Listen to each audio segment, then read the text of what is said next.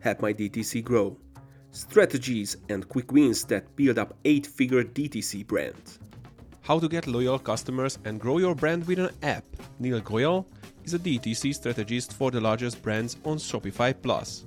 He works at Tapcart to help brands create high performing retention strategies and customer experiences that unlock massive value for both the brands and their customers. He aims to elevate their mobile experience and retention strategy.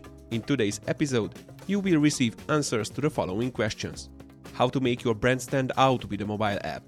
What customer segments will be the ones that will use an app? Why mobile experience is important and how it will increase retention? What do you need to do to make your mobile app successful?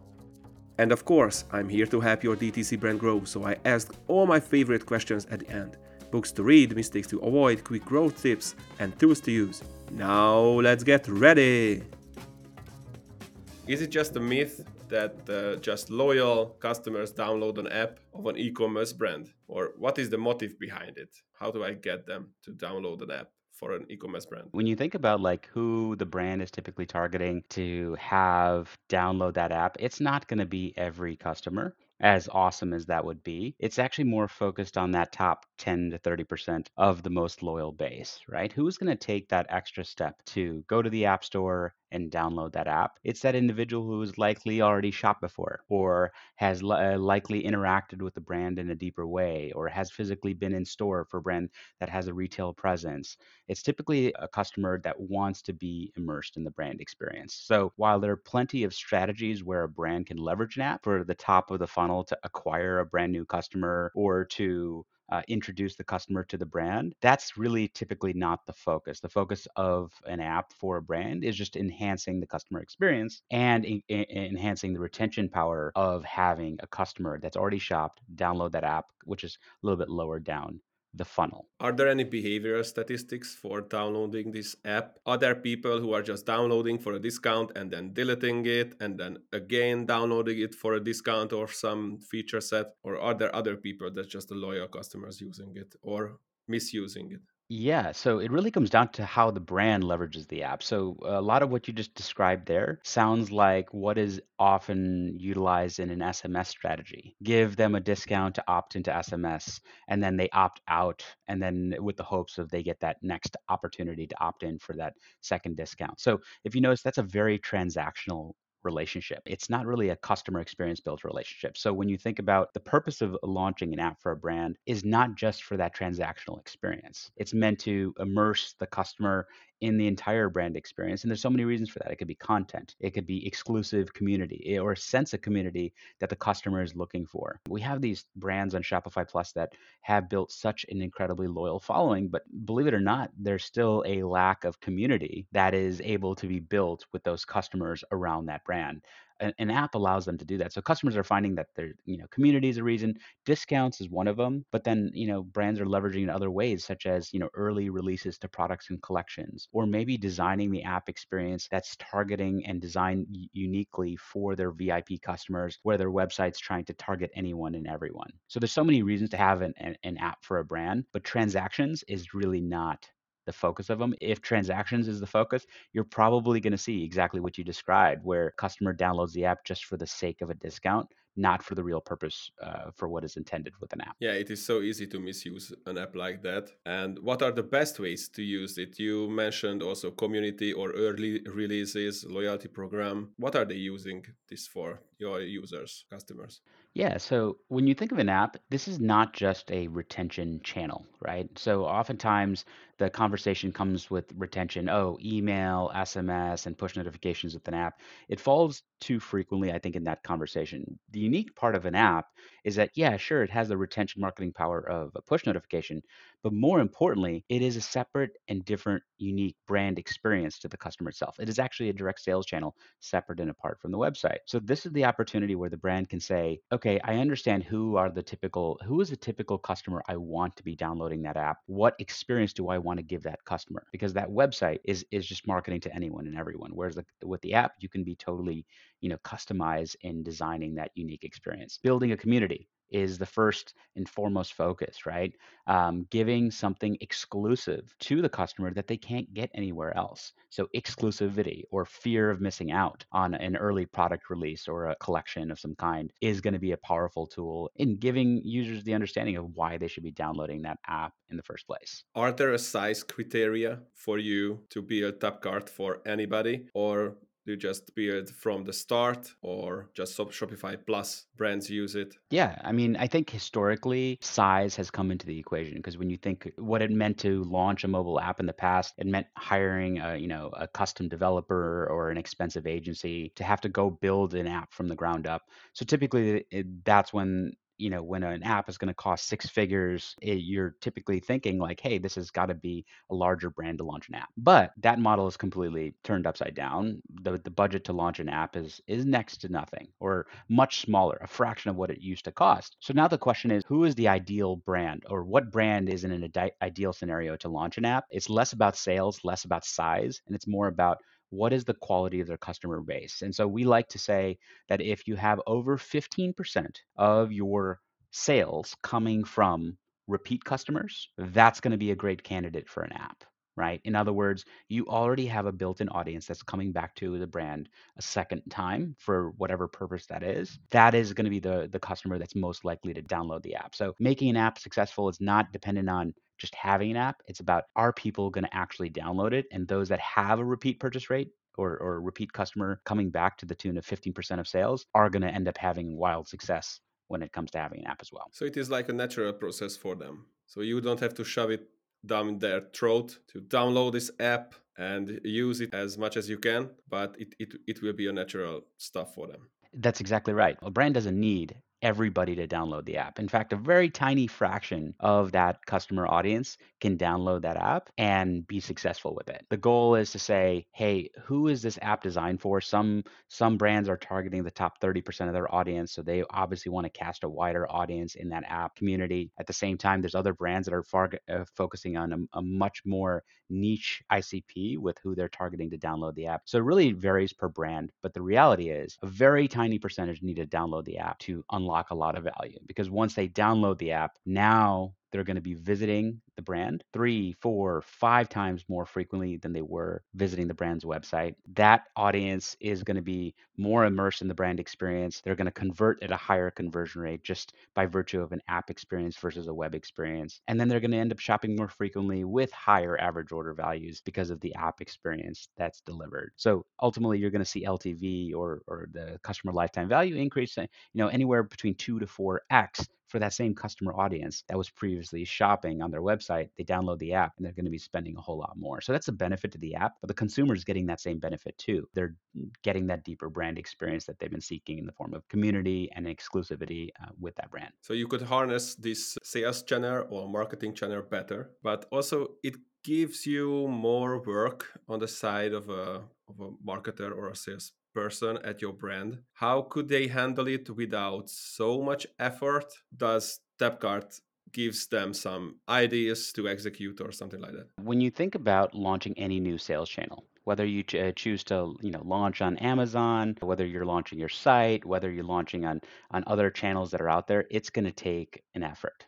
no matter what. But the question is, how much of a lift will it take from that team to de- devote resources from one sales channel to a brand new one, for instance, an app. And so when we look at brands on Shopify Plus, even if they've had some wild success in building the brand and scaling it, you'll notice that that scale has been built on the backs of maybe four or five team members on that marketing team, right? These, these are pretty lean teams, right? Even at the enterprise level. And so this is where when you think about launching an app, the the historic thought of having to have a devoted employee that's focused exclusively on the app or having to allocate like massive resources and time to manage the app, make changes to it, keep it up to date and current. All of those things were more of historical you know scenarios. Now when you think let's say you join tapcart not only are we providing an amazing app but we are also serving as an extension of your marketing team. We'll help you manage the app in real time. In fact we often say that if a brand has to allocate more than 30 minutes a week to their app, then they're not leaning on Tapcart enough. They're not leaning on our team enough. So when it comes to strategy, we are structured in a way that we are incentivized to help the brand succeed. Why? We have no upfront cost. We have no large retainers. We're actually structured on a subscription model only. So technically, if the brand is not seeing the value from the app, they can cancel anytime, right?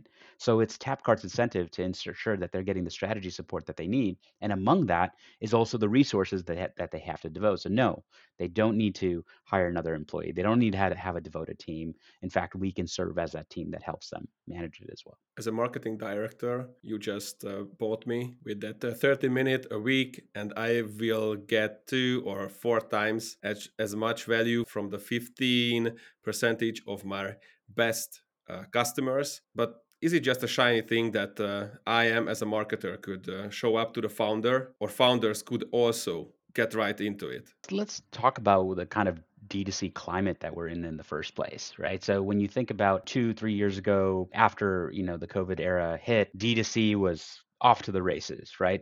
Shopify brands were blowing up in a huge way. It was growth at all costs.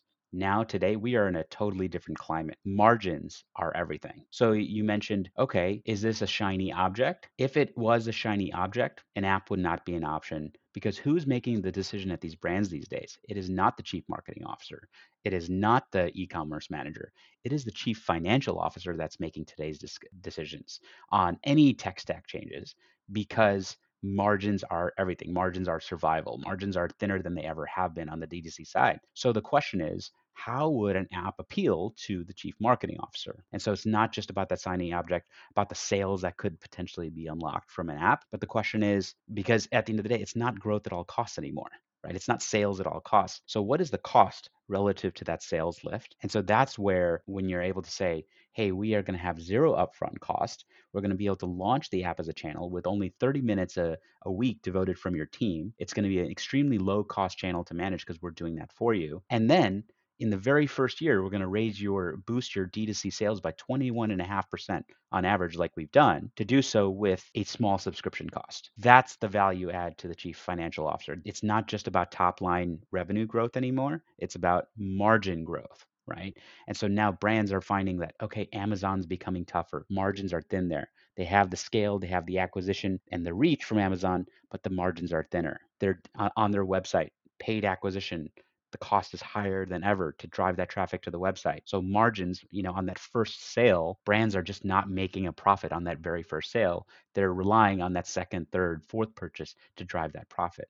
So how can a chief financial officer drive its uh, their ship to ensure that that revenue is being unlocked, but doing so in a prudent way from a financial perspective where it's low cost. Maybe it's it's much more easier than I thought. so financial officer could be good with uh, okay, we will get more margin. Let's install that app. Hmm. But how and what is the process of implementing this in an existing organization? So how do you start working with uh, with brands? What what are the main points that they should figure out before they work with you? Yeah, I, I think that's part of our entire uh, like my discovery process at the very beginning. Very rarely are we do we start the conversation just talking about an app, right? It's actually trying to get an, a holistic view of what's happening with the brand because in order to understand where there are certain challenges that we need to solve for we need to understand like what's working and what's not working for the brand until now. So we have these brands that they themselves have had tremendous level of growth maybe in the past few years but things in 22 stalled a little bit with the changing environment. And so what are the current challenges that they're looking to solve for? Are margins really the issue? Are customer acquisition costs uh, a problem right now? Are customers coming back to make those repeat purchases? So over the course of that relationship we end up forming a trusted advisor relationship where we're learning a lot about these brands, right? And while Tapcart specifically solves only you know portions of what they do uh, or portions of those challenges more so on the customer experience and retention side the reality is we're learning everything that's impacting those two particular parts and so we really need to dissect the brand through multiple meetings understanding you know what's happening what's going on what are we trying to solve for uh, leverage and enhance what's already working, and then also find areas where we could solve what's potentially not. Do you say no for customers? Like, uh, okay, it's not a good fit for you. Let's uh, get right back to it when you will do XYZ. Many times, saying no to the customer could be the best thing that you do for them. And it could be the best thing that you do for the organization itself. So when you think about an ideal customer persona for an app. It's typically someone, like I mentioned uh, to you before, it's typically a brand that has some sort of built in base of repeat customers. So now, if a brand were to come to us and say, we have no repeat customers, obviously there is a retention challenge there. But the fact that they haven't developed any other retention plays out there, such as email or experimented in others, shows you that they're so early in the retention conversation. And while there may be a time for them to have an app at some point, that time may not be right now right? So again, this helps both the brand and it also helps our organization organization as well too because we do want to have candidates that are ready to have an app that are ready to allocate the resources. So for instance i i, I met with a brand that was on shopify plus. This brand was doing over five and a half million dollars in quarterly sales so almost 20 million north in revenue. And believe it or not this brand was run by one human being. One human being is he was the CEO, the CFO, the CMO, the ecom manager, everything. One individual was managing all of these parts. And this is where I felt that I took a look at their email campaigns. I took a look at some of I opted into their SMS to see what it would look like. And at the end of the day, the type of retention effort that he was able to devote was so limited right? Because he was spread so thin. This is where I took the opportunity to tell him, you know what, it's not right it's not the right time right now because at the end of the day, even though it's only 30 minutes a week, you still have to devote the energy and brain power towards saying, hey, how can I enhance that experience for the customers? And if they're not doing that already in some other capacity, then they're not really programmed to put the customer first just yet. And therefore, there will be a time and a place for that. Could you say some great examples for brands that uh, install this app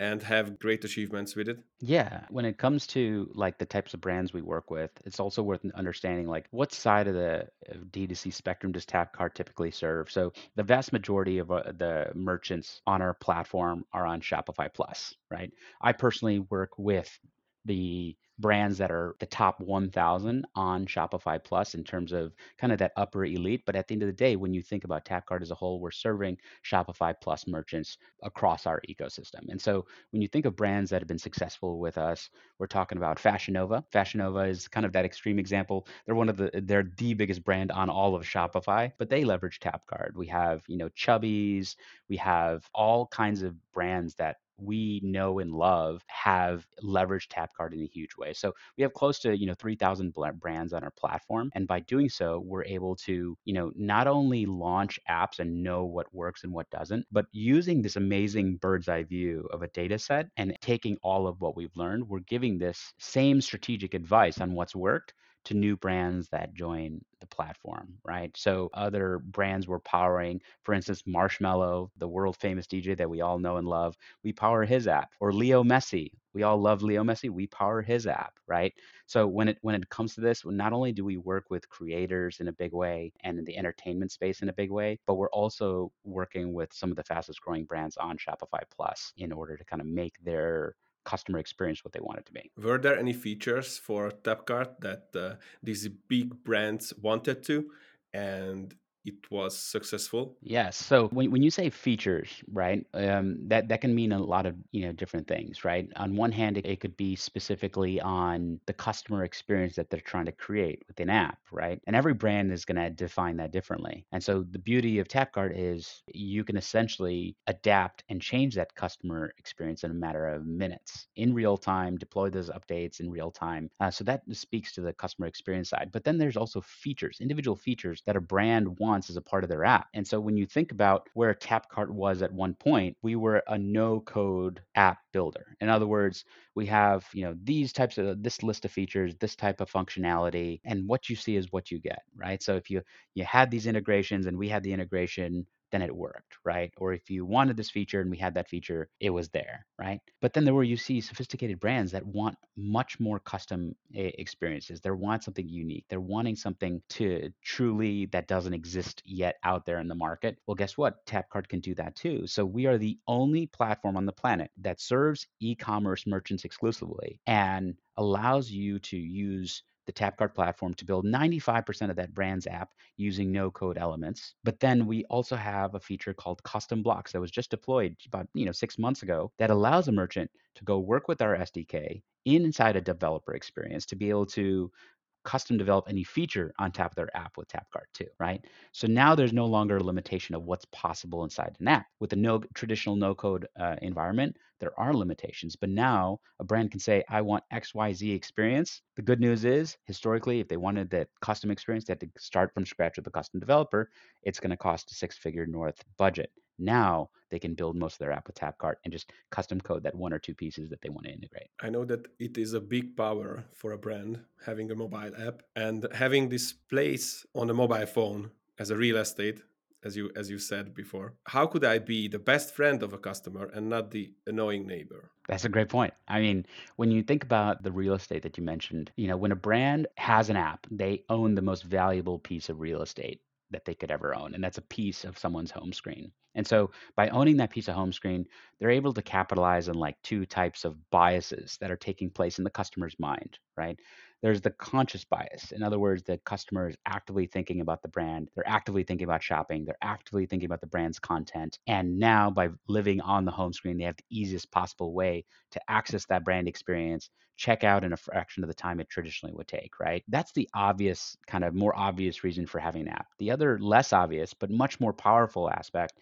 is the subconscious bias in the customer. In other words, they're not thinking about the brand at that moment. They're not thinking about shopping or that content for the matter but they are staring at their mobile device for six and a half hours every single day, swiping left and right across that brand's icon, subconsciously reminding them that that brand exists and that the brand should be front of mind. And that, in and of itself, drives many more clicks or sessions into the brand from that individual customer. So that's a power there, right? But then when you think about, hey, how do you become a customer's friend as opposed to that annoying neighbor?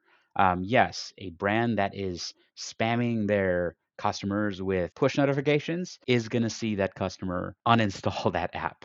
Just like a brand who spams or is too transaction heavy with their SMS campaigns, they're going to see their customer opt out or see their customer unsubscribe from that email campaign. Same mantra there. So the question is, how can you be as conversational as possible with your customer?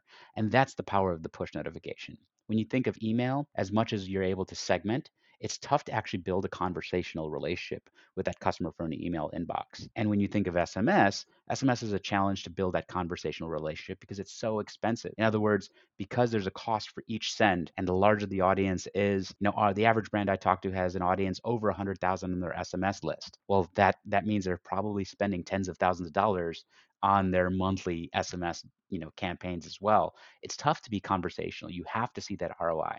But in the push notification front, it's unlimited and free, whether you have 100,000 users or a million users. And for that reason, that's where you can actually become much more conversational. How do you weave that messaging so that it's not that annoying neighbor that's knocking on your door to buy something, sell you something every day, but how can you be someone that's conversational that helps the brand weave weave the brand message, mission, and mantra into the daily life of the customer in the way the customer likes it, and every customer is different, and that's what push notifications again allows you to do, but it's important that brands use it that way as opposed to that annoying neighbor. Are there any feature in Tapcart that uh, customers could do user generated content and send it to via Tapcart? 100%.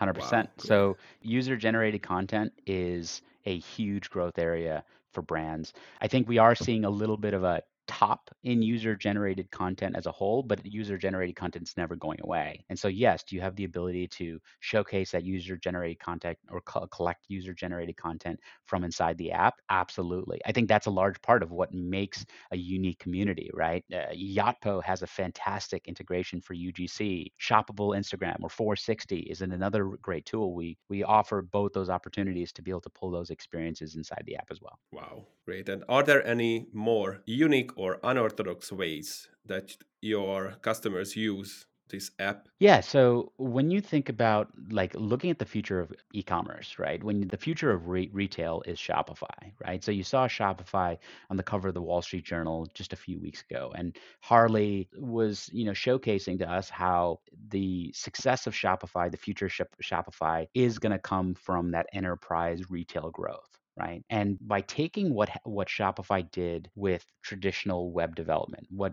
what Shopify has, for instance, done to Magento, where Magento typically takes a huge heroic lift, a big team to manage that site, and now shown that the merchant can actually grow their marketing department, which is three or four members using Shopify. Shopify is going to take that same model and apply it to the retail space, where typically it's a heroic lift to launch a retail location and to run a retail operation. And Shopify is paving the way to make that lift a whole lot easier so that brands on Shopify can now open doors on retail, whether pop up shops or, or physical retail stores in a much easier way. That is the future of Shopify itself. So when you think about brands that are going to leverage their app, it's those that are going to use the app as a digital bridge between all of their touch points that they have. So the brand is over here, um, you know, marketing on social, marketing on YouTube, marketing on Instagram, TikTok. Brands over here has their physical retail presence. How do you bridge that gap?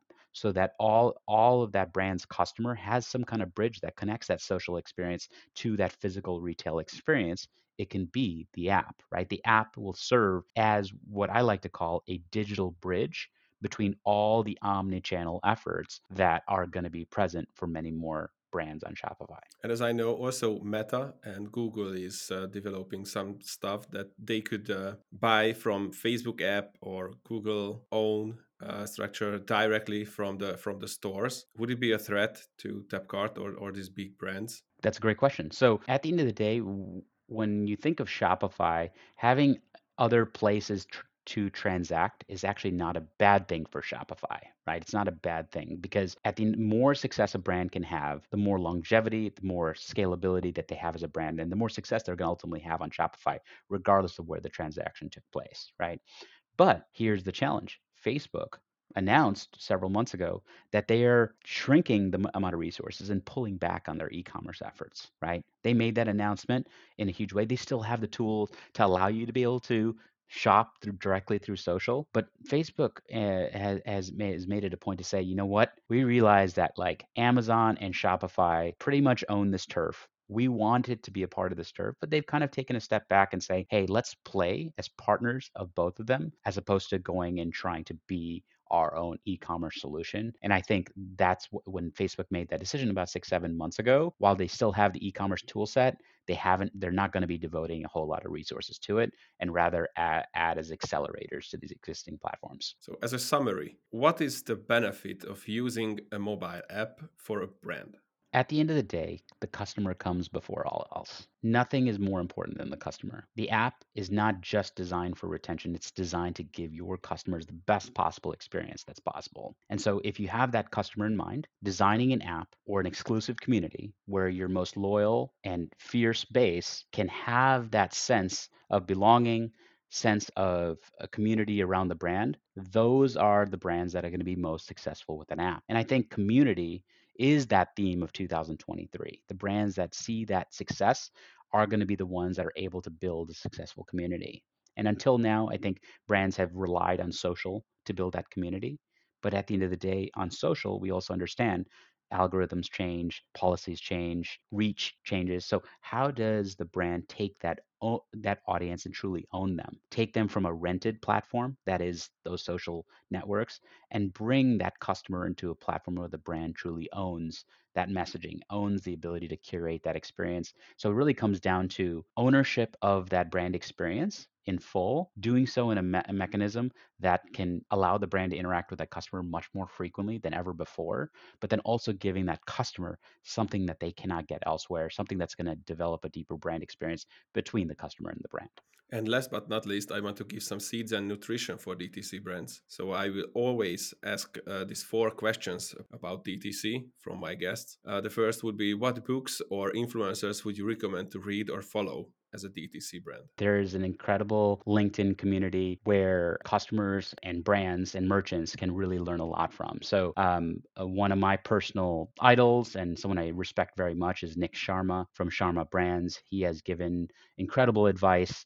Uh, Ari Murray uh, has been an incredibly voice. She's also part of uh, Sharma Brands and has been a huge driver of success. We have uh, Ronak and Ash from Obvi. Obvi is an incredible brand in the health and wellness space where they are not only building an incredible brand, but they're building their brand in public. And so when you think about building in public that means sharing your successes sharing your failures showing showing other brands like what has been working for them. And so if, if you were to follow those folks from obvi they're doing so in public. They also have been very transparent with their entire experience and as a result a lot of people can learn a lot from them.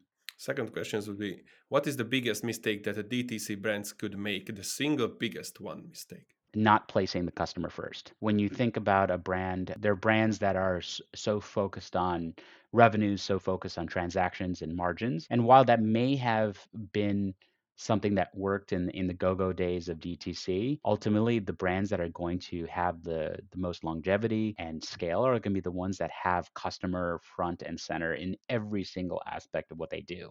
So whether it's their the messaging to that customer, what channels they use, the experiences they deliver, nothing comes more it, it comes above product and the experience from that customer enjoying that product and then also the messaging and the mission and building that community. Like at the end of the day, customer comes first and those that you know don't place that as an emphasis are going to uh, experience the challenge that the customers are more scrutinizing than ever with the brands that they follow and those that build that community are going to be the ones that come out on top. Could you tell me your quick growth tip related to dtc at the end of the day if you're scaling a brand the focus is to find a, an appropriate balance between top of funnel paid acquisition and retention right so what good is a top of funnel strategy if there's no retention strategy in place so when you're thinking about growing a brand, we already know that, you know, in that very first purchase that they acquired through, let's say, paid social, they're likely not profitable in that first purchase. So the question is, how can the brand develop such a strong community, sense of community with that customer? How can they build a better brand experience around that customer to the point that that brand uh, that customer comes back over and again? And I think brands that do that well are combining a, a successful paid social strategy, but weaving in all the different channels on the retention front email, SMS, and push are going to be all critical. But then, most importantly, how do you give them the best possible experience? Again, I, I know I'm a little biased here, but a growth hack is having an app because we're going to lift those sales by 20% in just that very first year of launching an app simply by giving your customers a better experience. So it really comes down to the customer first brands that want to uh, there are no tips tricks shortcuts to scaling a brand. It really comes down to saying what does my customer uh, want? and then reverse engineering what we need to do in order to give them what they want. And the last questions would be what tools would you use as a DTC brand to grow? What do you recommend? What kind of tools would you recommend for a DTC brand? Yes, uh, of course, an app. But other than that, I would say um, the best tool is not necessarily a piece of software or a tool. The best tool you can leverage is your customer. So the question is customer can provide us more than meets the eye. Customer can tell us what is working with the brand, what is not. Customer can give us insight into you know what we need to change and adapt with our product. Customer can give us uh, insight into what they what needs to be different in the experience. And I think what brands are failing to do in a, in a in a pretty large way is leveraging all of that information that they can gather from their customer to completely change. So as lean as many of these teams are, we're finding that brands are actually pretty slow to adapt largely because they're not using the most powerful tool that they have at their at, at, their disposal and that is their customer. Their customer can provide them so much insight that the more that they lean into that data the more that they can leverage it in the other channels their website amazon their app wherever it is that's a secondary uh, secondary part of the the tool conversation. It's all about tapping into that customer and really learning from them. Neal, you were the first one who said that this tool is the customer. So it, it was great talk with you. Lots of value. Thanks. Thank you so much, Miklos. This was an uh, amazing time. I had a great time with you. Keep doing what you're doing. And don't forget to try these tips today. For more seeds and nutrition, stay tuned for the next episode.